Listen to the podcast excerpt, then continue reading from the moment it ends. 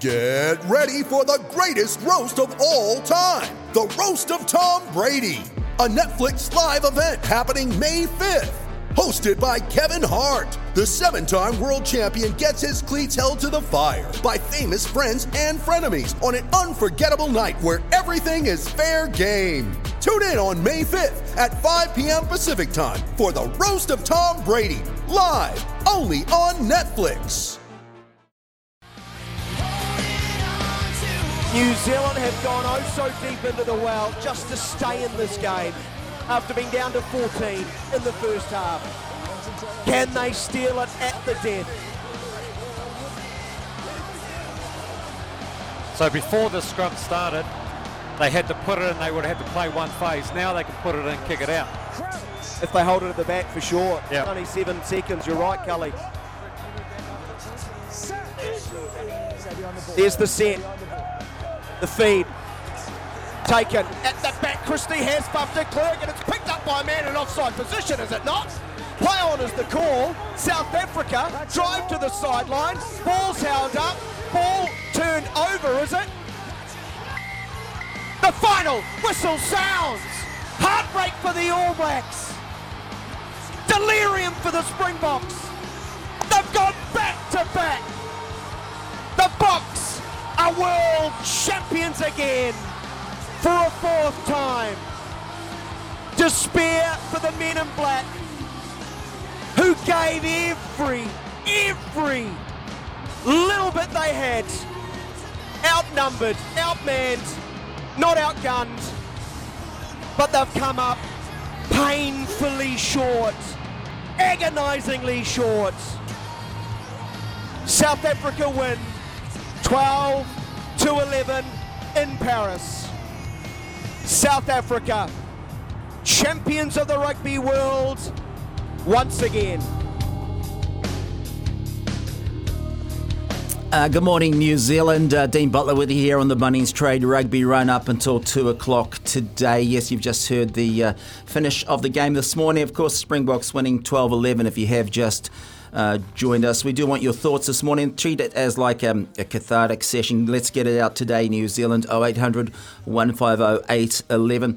0800 150 811. Or you can text 8833. And joining me, as he always does, on the Bunnings Trade Rugby Run every Sunday, it's former All Black and uh, former number nine, Steve Devine. Steve, mate, we'll go straight to you because this is obviously very close to you, very know, personal. You've been part of this set. You've been involved with those boys. Mate, what how, how are you feeling, pal? Oh, pretty disappointed, but um, yeah, I'm just like, and I've, I've said some comments over the last Rugby World Cup over the last month or so, and Mm. you know, I, I just, I just, I think our game is in in bad shape. I think it could be in better shape for for what was meant to be a spectacle. I don't, I don't think we got the best performance that our game deserved. Mm. Um, there were a few, for me, a few major decisions that turned the game that had nothing to do with the players. Yeah. Um, I don't want to bag out on officials because they have a hard enough job, and um, I just I just think you know our game's broken, and our fans and the game of rugby deserves a little bit better better than what we got today. You're 100% correct. And, you know, to me, this was the great fear coming to life. And it was that a refereeing decision and or whatever type of thing would have a major impact on the game. And it happened today in the World Cup final. And what it showed to me was, Steve, that the most important person in a rugby game is the TMO. Yeah, well, it shouldn't even be the TMO, right? It should No, be the referee. of course not. Uh, it, well, it shouldn't even be a referee. I just, you know, uh, without even going into officials just yet, I- I'm sure it's going to come up during the day. But you know, it was a it was a chance for teams. There should be a chance for teams who want to run the ball and keep the ball in hand and play attacking rugby to have a slight advantage. Yeah. You know, the reason you have got the ball is because a team has kicked it away or a team has knocked the ball on. Um, so you're in possession with the ball. If you're good enough to hang on to possession of the ball, you, you should have a little bit of an advantage. And I, I just think right now um, the rules allow for teams that don't want to play any rugby uh, to be very, very competitive. Uh, we've seen it with England. We've seen it with Africa.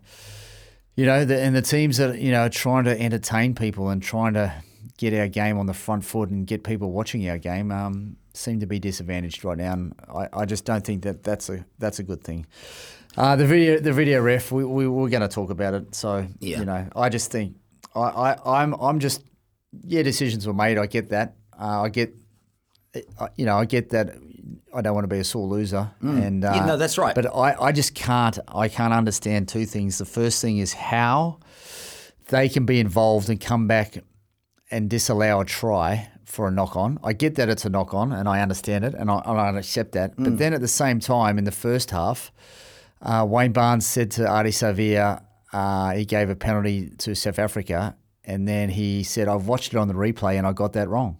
Yeah. Um, you you did release the player, and it should have been a penalty your way, but then allowed the kick to go ahead. go ahead. and Africa kicked three points. So I I, I I struggle to understand how they can bring it back for one, but not bring it back for another. Yep. Uh, and then at the same time, I, I understand why we're protecting our players and any head collision, whether it's accidental or in, in, intentional, is penalised and awarded with a yellow or a red card.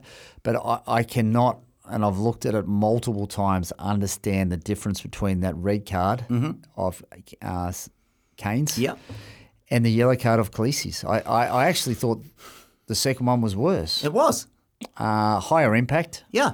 Um, I, I, I, I, I cannot see how they've come to a conclusion of one being a red and one being a yellow. No, no, no one can. That's the most unbelievable. You even heard the commentators saying that is unbelievable. Because I was like you, I'm I'm watching the game with my mate, another Steve, Stevo, and we both went, oh well, at least now it'll be 14 v 14. You know? Yeah. And and it wasn't. And all of a sudden we feel ripped off once again. Yeah, they're, so they're, you know, they're, they're the two big things for me. I, listen, and I understand both sides, and Yeah. I see why on both sides, but it's just that inconsistency. Uh, if we, we go to the video ref for consistency, you know, that's why they brought it That's in. That's the whole point. and, and it seems to, since they've brought it in, it seems to be even more inconsistent. Yeah, that's right. uh, which makes it hard for the referee in the middle because I can live with the referee making a, a mistake, but uh, it's, it's a, an awful lot harder to live with a decision where a referee's made it a mistake. It gets it referred upstairs. We stop our game where everyone has a look on it, sees it on the scoreboard, and then and then they make a mistake.